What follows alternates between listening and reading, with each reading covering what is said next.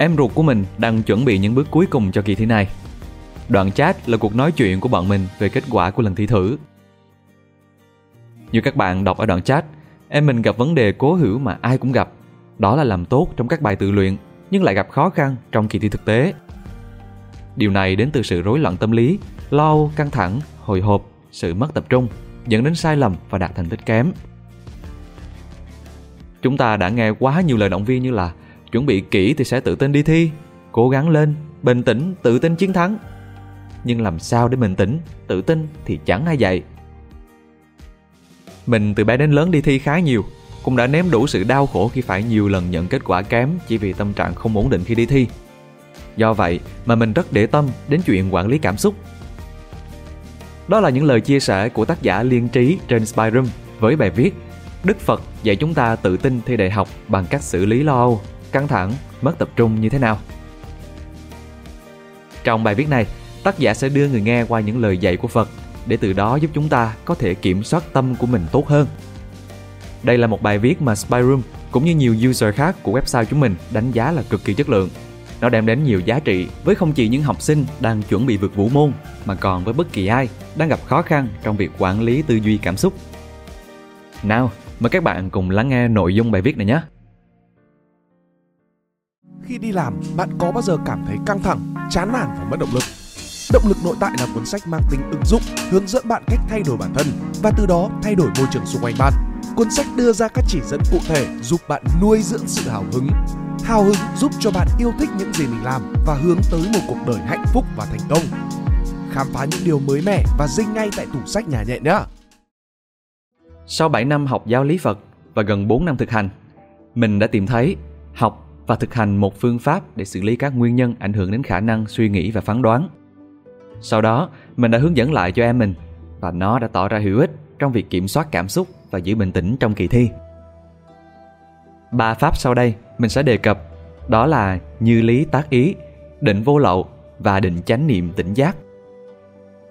3 pháp này được Đức Phật và các bậc thánh tăng ngày xưa sử dụng để quét sạch chướng ngại cảm xúc, phiền não, từ đó tâm được an định và đưa đến giác ngộ. Nên chuyện dùng nó để khắc phục một chút lo âu, hồi hộp khi đi thi thì không thành vấn đề. Nhưng cái gì thì cũng có cái giá của nó.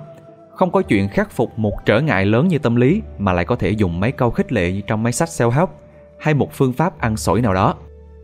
Pháp hành này yêu cầu một hiểu biết sâu sắc về nguyên lý và một cam kết nghiêm túc khi thực hành. 1. Điều cốt lõi để bình tĩnh tự tin. Trước hết, chúng ta xác định rõ bản chất của tâm là sự tĩnh lặng, bình yên, không xáo động. Thế nên, muốn tập trung làm bài hiệu quả, muốn tự tin, bình tĩnh thì chúng ta sẽ diệt trừ hết những tác nhân làm mất đi sự tĩnh tại, an định vốn có của tâm, tức là các ác pháp, lậu hoặc, bao gồm những cảm xúc lo âu, hồi hộp, căng thẳng, vọng tưởng, mất tập trung, vân vân, hay mọi loại trạng thái gây cản trở cho tư duy khác. Từ sự hiểu rõ cách nó vận hành, tác động và tăng trưởng, chúng ta sẽ thực hành các pháp để đối mặt, diệt trừ nó bao gồm như lý tác ý, định vô lậu và định chánh niệm tỉnh giác. Mục đích là làm chủ được thân và tâm. Khi đó, chuyện bình tĩnh tự tin khi đi thi đâu có khó gì. 2. Như lý tác ý. Tìm hiểu sự vận hành của thân tâm và thử dùng pháp tác ý. Phật dạy: này các tỳ kheo, do như lý tác ý, các lậu hoặc chưa sanh không sanh khởi, và các lậu hoặc đã sanh được trừ diệt. Câu này có nghĩa là những cảm xúc và phân tâm được gọi chung là ác pháp, phiền não hay lậu hoặc. Vì biết cách tác ý nên phiền não tiềm ẩn không sinh khởi, còn nếu đã sinh khởi thì bị diệt. Mà bị diệt có nghĩa là chúng ta ở trong trạng thái tỉnh táo, an định, có thể tập trung 100% công phu vào làm bài. Vậy tác ý là gì? Đó là một năng lực của ý thức, vì thế nên chỉ có thể làm rõ nó qua thực hành. Chúng ta sẽ đến với một ví dụ nhỏ để thấy được sự vận hành của thân tâm, đồng thời ứng dụng pháp như lý tác ý để các bạn có thể thấy được sự làm chủ chính mình nhờ diệt trừ ác pháp. Bây giờ, hãy thử tưởng tượng cảnh bạn đang trong phòng thi đại học, có giám thị ngồi trên bấm giờ, bài thi thì khó quá, nhìn sang bên thì thấy các bạn đang húy hói làm bài, còn mình thì chật vật, khó khăn, bối rối, căng thẳng, nên nghĩ mãi không ra đáp án. Ngước nhìn lên thì cô giám thị hô là còn 15 phút nữa hết giờ. Nào, hãy nhắm mắt lại và đắm chìm trong tưởng tượng đi. Chỉ một lúc, bạn sẽ thực sự thấy lo âu, thấy căng thẳng liền. Bạn kiểm tra lại xem có phải bạn cũng đang hơi khó thở và căng tức ngực, bồi hồi trong lòng hay không. Vậy suy nghĩ nảy sinh thì kéo theo cảm xúc, cũng đồng nhất với sự biến chuyển của thân như nhịp tim, hơi thở, hormone. Hãy nhớ lại xem có phải lúc nào lo âu, căng thẳng, hồi hộp, một suy nghĩ, cảm xúc nào đó sinh ra trong đầu thì các bạn mặc sức nắm lấy, bám vào và nương theo nó. Như Phật đã nói, tác ý chính là tạo tác ý nghĩ, định hướng tư duy, dẫn dắt tâm tư của mình. Có điều là trước đến nay, không do tỉnh táo nên ta thường dẫn nó đi sai hướng. Đó là lý do mỗi lần có phiền muộn, căng thẳng, lo âu, hồi hộp, các bạn không thể nào thoát ra được. Vậy bây giờ, ta sẽ sử dụng pháp như lý tác ý để hướng tâm vào một đối tượng, duy trì tỉnh táo và tập trung trên đó. Tức là duy trì tỉnh thức nhằm xử lý ngay những phiền não do tưởng tượng vừa rồi. Như Phật dạy, tỉnh thức, trên thân quán thân, khắc phục tham ưu. Trong đó, quán thân là xem xét tất cả những gì đang diễn ra trên thân. Bạn đứng dậy và đi bộ ở tốc độ chậm. Ở đây, mình cần bạn hướng sự chú ý của mình chỉ nội trong thân thể mà thôi. Tức là chỉ chú tâm đến cảm giác toàn thân, sự vận động của tay chân, từng cái vung tay, nhấc chân hiện rõ trong tâm trí của bạn, từng hơi thở ra thở vào. Bạn cảm nhận được nó một cách rõ ràng. Cứ mỗi khi bạn nghĩ ngợi chuyện gì đó, hay khi sự chú ý hướng ra ngoài thân thể, bạn từ từ nhắc mình: nào, hãy tập trung lại trên thân. Ý thức đặt trên thân, ý thức đặt trên bước đi. Tôi đi, tôi biết tôi đang đi. Tôi thở, tôi biết tôi đang thở. Hễ khi nào phân tâm thì bạn lại nhẹ nhàng nhắc mình như thế: tôi đi, tôi biết tôi đang đi. Nhắc như vậy rồi yên lặng cảm nhận sự tĩnh lặng bên trong mình. Khi này, thân được ra lệnh để bước, sự chú ý đặt trên bước đi, tâm được khống chế để không phân tán. Bạn sẽ nhận ra mình thực sự tồn tại, thực sự sống ở trong cái gọi là hiện tại, thực sự làm chủ, thực sự điều khiển được thân tâm. Khi nào lại có suy nghĩ chen ngang, hãy nhẹ nhàng nhắc nhở mình bằng câu tác ý: an tịnh thân hành, tôi biết tôi đang đi, tôi biết tôi đang thở. Nhẹ nhàng đẩy lùi những suy nghĩ và cảm xúc vấn vương, sau đó tiếp tục tận hưởng cảm giác tỉnh thức tĩnh lặng này, với đối tượng là nội thân của mình, trên hành động bước đi và hơi thở ra thở vào.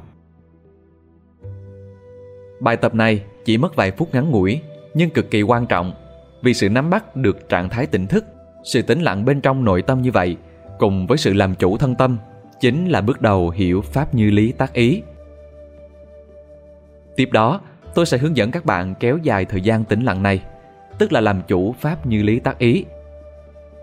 Chỉ có làm chủ pháp này, bạn mới có thể hoàn toàn đẩy lùi những trở ngại cảm xúc tác động lên mình, từ đó duy trì sự tập trung trong làm bài thi hay mọi việc khác. Nếu không có sự thực tập này, thì mọi phần phía sau của bài viết sẽ là vô nghĩa. Thực hành được như trên, các bạn sẽ bước đầu làm chủ được pháp tác ý. Phân biệt tác ý và ý nghĩ thông thường. Chúng ta sẽ làm rõ pháp tác ý, phân biệt nó rõ với ý niệm, suy nghĩ, tư duy trong đầu. Tác ý là một năng lực của ý thức giúp hướng tâm vào đối tượng mong muốn, làm chủ thân thể, tâm trí thông qua đoạn diệt các ác pháp, các cảm xúc tiêu cực. Nó là một thanh lợi kiếm. Nhưng dùng kiếm chém vào đâu? Có nhìn rõ được đối tượng cần chém hay không? Có biết nó chạy qua chạy lại thế nào hay không?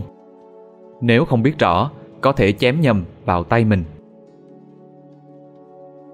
Chính vì thế nên khi dùng pháp tác ý thì cần khóa chặt đối tượng, quan sát cho rõ, sau đó chém dứt khoát với một sự quyết tâm, quyết liệt bằng tất cả sức lực và tinh thần của mình. Sau khi diệt trừ ác pháp, tâm đã an tịnh thì hướng nó vào đối tượng mình muốn. Ví dụ như đang học mà nghĩ đến người yêu, lấy ví dụ một câu tác ý: quán ly si, an tịnh thân hành. Tôi biết tôi đang học. Khi tác ý như vậy, quán ly si, thì các bạn cần hướng vào ý niệm vừa nãy nghĩ đến người yêu, tức là si mê vọng tưởng. Quán ly si là nhất cái ý niệm, cảm xúc này phải rời xa đi, không được tới lui nữa. Khi tác ý an tịnh thân hành, lúc này các bạn cần hướng tâm vào sự an tịnh mà mình đã cùng thực hành ở đầu bài viết. Sau đó, khi tác ý tôi biết tôi đang học thì phải hướng tâm vào việc học. Xin nhớ rõ, tác ý không phải là một ý niệm mà nó là sự điều hướng. Vì thế nên chỉ dùng khi muốn hướng tâm làm việc gì hay khi tâm trí bị chệch hướng, chứ không phải lúc nào cũng niệm an tịnh thân hành, tôi biết tôi đang học liên tục trong đầu. Niệm liên tục một lúc là các bạn sẽ thấy phân tâm ngay. Nếu thích, các bạn có thể thử. Niệm liên tục một câu nào đó, một lúc sau sẽ có vọng tưởng lan vào giữa. Chỉ khi nào có ác pháp, có sự mất tập trung thì mới dùng tác ý để hướng dẫn tâm. Hãy nhớ như thế. Còn trên kia, tại sao mình lại nói là nếu không cẩn thận thì kiếm sẽ chém nhầm vào tay? Như lý tác ý là một pháp rất dễ dùng sai, gây ra trường hợp ức chế tâm, nghĩa là vọng niệm cứ đến liên tục, nhắc mãi không đi. Càng hướng bản thân vào việc học, làm việc tập trung thì càng gây nhức đầu, mệt mỏi, thân thể khó chịu. Ở đây, tên của pháp này là như lý tác ý. Nó không chỉ là tác ý, còn cụm từ như lý đi phía trước nữa. Vậy như lý nghĩa là gì?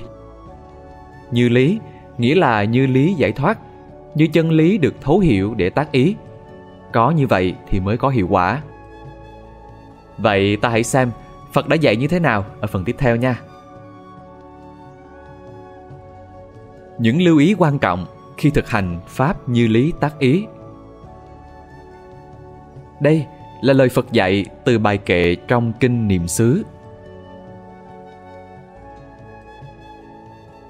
Giữ tâm khéo giải thoát, nghĩa là tâm được ở trong trạng thái an lạc, tĩnh tại, yên lắng, giống như khi nãy các bạn đã thực hành đi bộ chậm. Nhưng để kéo dài trạng thái đó thì các bạn lưu ý chữ khéo. Chúng ta sẽ dần làm rõ chữ khéo này thông qua thực hành 3 câu kệ sau. Đầu tiên là chánh niệm không tham trước. Có nhiều khi ta dùng pháp tác ý để khiến cho tâm tập trung học hành. Cũng biết rằng đây là giai đoạn cuối nên các bạn sẽ cố gắng học thật nhiều. Ai cũng cảm thấy áp lực, nhưng cẩn thận kẻo rơi vào trạng thái tham. Bình thường con người chỉ tập trung tối đa hiệu suất trong vòng 25-30 phút. Đằng này không nói 25-30 phút, các bạn ngồi trên bàn làm việc đến mấy tiếng đồng hồ, không hề đứng lên đi lại, vươn vai, xoay người vận động, cũng không hề thư giãn, có nghỉ ngơi thì lại lấy điện thoại ra lướt. Mà lướt điện thoại thì não bộ cần tiếp thu và xử lý thông tin, các bạn lại hành hạ não tiếp. Như vậy mà dùng pháp tác ý để ép nó tập trung học hành thì chẳng khác nào là dồn ép tâm trí và thân thể, đưa mình đến chỗ ức chế. Vậy nên Phật mới dạy chánh niệm không tham trước. Ở đây chúng ta cần tỉnh táo, tức là có chánh niệm để biết được khi nào mình lười biếng mà dùng tác ý, khéo léo khích lệ mình cố lên một chút nữa. Cũng cần tỉnh táo để biết được khi nào mình cần nghỉ ngơi một chút, đừng bức trách bản thân. Tóm lại, đừng tham lam. Những phương pháp học khoa học hẳn các bạn đã biết, nên mình không nói thêm nữa. Biết tốt mà không làm sẽ gây tác hại lớn. Đến phần sau mình sẽ đề cập rõ hơn. Không phẫn nộ vọng niệm. Cái tâm, cái thân vốn là tạm của chúng ta, nên nó dĩ nhiên thuộc về quyền điều khiển của chúng ta. Các bạn phải hiểu như vậy. Nhưng khi tác ý cần chú ý cân bằng giữa việc dứt khoát, mạnh mẽ và việc ép buộc, gò bó, bởi đặc tướng của mỗi người khác nhau. Có người thì tâm như con trâu, con bò, cần phải mạnh mẽ, thẳng thừng ra lệnh cho nó mới được. Khi đó hãy tác ý, cái tâm này không được phân tâm nữa, không có ham thích hay nghĩ ngợi cái gì khác nữa. Đây là giờ học, phải tập trung vào. Tao không có cãi cọ đôi co với mày nhiều, bây giờ tao cần tập trung. Cũng có người tâm của họ như con mèo, lúc thì ngồi im, lúc thì thích chạy nhảy, không làm sao bắt nó lại hay điều khiển được.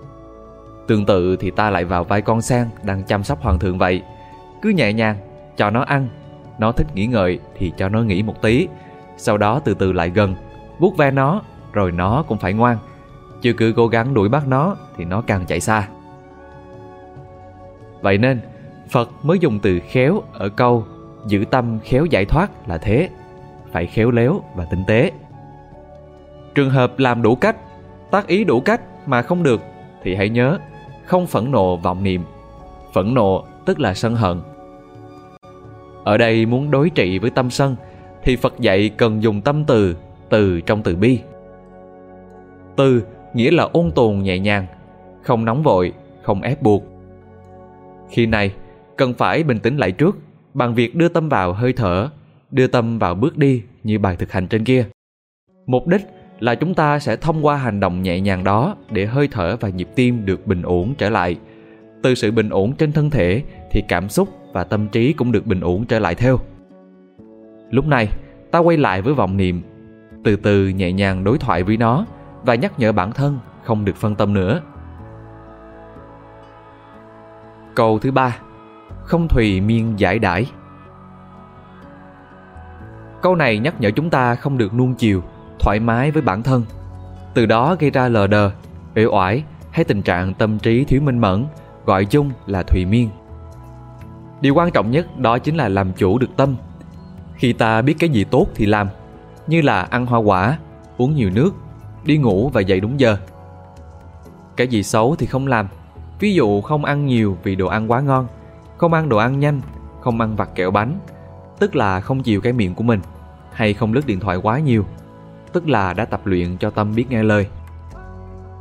Điều này dẫn đến sự đồng nhất của tâm và ý.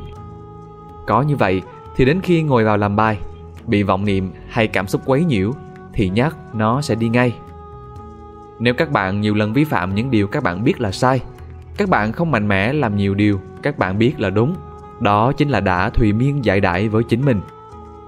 Cái tâm các bạn đã quen thói không nghe lời, thế thì có tác ý chỉ như gãi ngứa với nó, hoàn toàn không có tác dụng, chỉ là một câu niệm lên ở trong đầu cho vui mà thôi.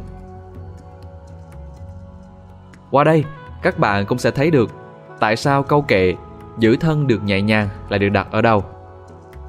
Bởi vì thông qua việc không tham lam, không sân hận với tâm, cũng không thùy miên giải đãi, tức là ăn ngủ khoa học, không ham ăn, ham chơi, ham ngủ, không làm việc quá sức, không bức bách thân tâm, thì thân thể mới nhẹ nhàng. Khi đó tâm trí mới thanh tịnh, giải thoát, học tập, làm việc mới có hiệu quả. Nếu các bạn làm tốt những điều trên, khi này sẽ không còn các sở hành, tức là diệt trừ các thói quen xấu. Chúng ta đã có thể điều khiển và làm chủ thân tâm. Đến đây, Phật nói: như vậy vị tu sĩ sống giữa nhiều chướng ngại, đã vượt 5 bọc lưu. Tức là thực hành đúng pháp thì sẽ vượt thoát được 5 bọc lưu, vượt thoát những ác pháp, lậu hoặc, phiền não cản trở bấy lâu nay.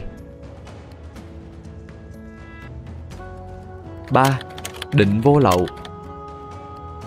Định vô lậu là quán xét, tư duy một cách sâu sắc về những cảm xúc, suy nghĩ khiến cho tâm bị chướng ngại, tìm đến nguyên nhân của nó và giải quyết chính nguyên nhân đó. Khi tự bản thân đã thông hiểu, thấu suốt trên phần lý luận, thì thuyết phục chính mình buông bỏ suy nghĩ, cảm xúc đó không khó. Nếu lần sau ý niệm đó có tới, thì chỉ cần tác ý, nhắc nhẹ là nó sẽ đi. Chúng ta hãy xem Phật dạy hộ trì ý căn, tức là bảo vệ cho tư duy, suy nghĩ của chúng ta được thanh tịnh, sáng suốt bằng cách chế ngự thẳng vào nguyên nhân. Trích kinh Sa Môn Quả, kinh Trường Bộ. Những nguyên nhân gì khiến ý căn không được chế ngự, khiến tham ái, ưu bi, các ác, bất thiện pháp khởi lên? Tỷ kheo chế ngự nguyên nhân ấy, hộ trì ý căn, thực hành sự hộ trì ý căn. Vì ấy, nhờ sự hộ trì cao quý các căn ấy, nên hưởng lạc thọ nội tâm, không vẫn đục. Sự tập trung đến từ việc từ bỏ hết những nguyên nhân gây ra mất tập trung như cảm xúc hay suy nghĩ phân tán. Từ bỏ bằng việc tự trò chuyện với chính mình, tự khơi thông, giải tỏa cho mình. Một khi các bạn suy xét đủ sâu để tâm nhận ra rằng nó dính mắc vào các vấn đề như thế là đau khổ, và cũng thông qua sự thực hành, thì các bạn cho tâm của mình quen dần với cảm giác tĩnh lặng, yên bình, Sự tỉnh thức làm chủ thân tâm mà chúng ta đã nhắc đến trong xuyên suốt bài viết này. Khi tâm nhận ra nó đang khổ thì nó sẽ tự buông bỏ, không để dính mắc vào các nỗi khổ kia nữa và hướng về sự an tĩnh mà các bạn đã luyện tập. 4. Định chánh niệm, tỉnh giác. Hãy nhớ lại khi các bạn thực hành đi bộ với pháp tác ý. Bất cứ ý niệm hay cảm xúc nào xuất hiện thì các bạn đều biết và đều tác ý để loại trừ nó. Đó là các bạn đang ở trong trạng thái chánh niệm tỉnh giác.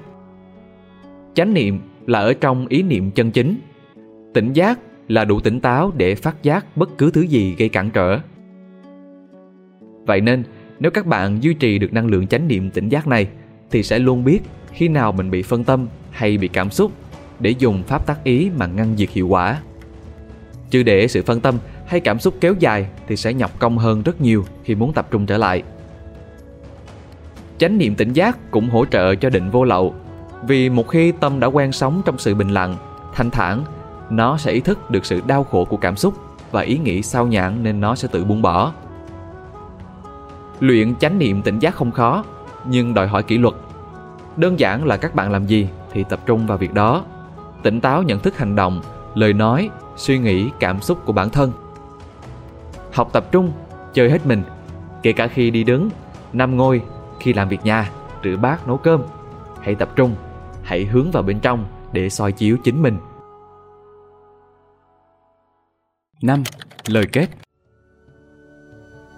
Cuối cùng, tại sao mình lại đăng tải bài viết này vào tháng cuối cùng của kỳ thi ôn thi? Bởi vì chỉ khi có cấp bách, căng thẳng thì các bạn mới có đủ quyết tâm và sự dứt khoát để thực hành pháp này. Bởi nó thực chất là dùng thanh gươm đoạn diệt đi những gì gây cản trở cho các bạn mà thôi. Nhưng không dễ, bởi vì nó cần nhiệt huyết và sự kiên quyết. Thấy việc đó là cần thiết thì mới có thể làm được. Cũng không cần lo thời gian không đủ. Thực chất thì mọi sự thực hành đúng đắn sẽ mang lại kết quả ngay. Chỉ có thực hành sai pháp thì sẽ dậm chân tại chỗ, có khi còn đi lui. Chính Đức Phật đã nói: "Như vậy, này Bà La Môn, pháp là thiết thực hiện tại, không có thời gian, đến để mà thấy, có khả năng hướng thượng, được người trí tự mình giác hiểu." Nghĩa là pháp hành như việc người khác uống nước mát, uống liền đỡ khát, thực hành là có kết quả, chỉ cần nghiêm túc và làm đúng pháp. Cuối cùng, chúc các bạn thành công. Trên đây là toàn bộ nội dung của bài viết. Hy vọng là các bạn sẽ thích video lần này. Đừng quên nhấn like, share và subscribe để ủng hộ chúng mình nhé. Và đừng quên ghé qua website spiderum.com để đọc lại toàn bộ nội dung của bài viết của tác giả. Còn bây giờ thì xin chào và hẹn gặp lại các bạn trong những video lần sau. Đây là Spiderum, còn mình là Nam.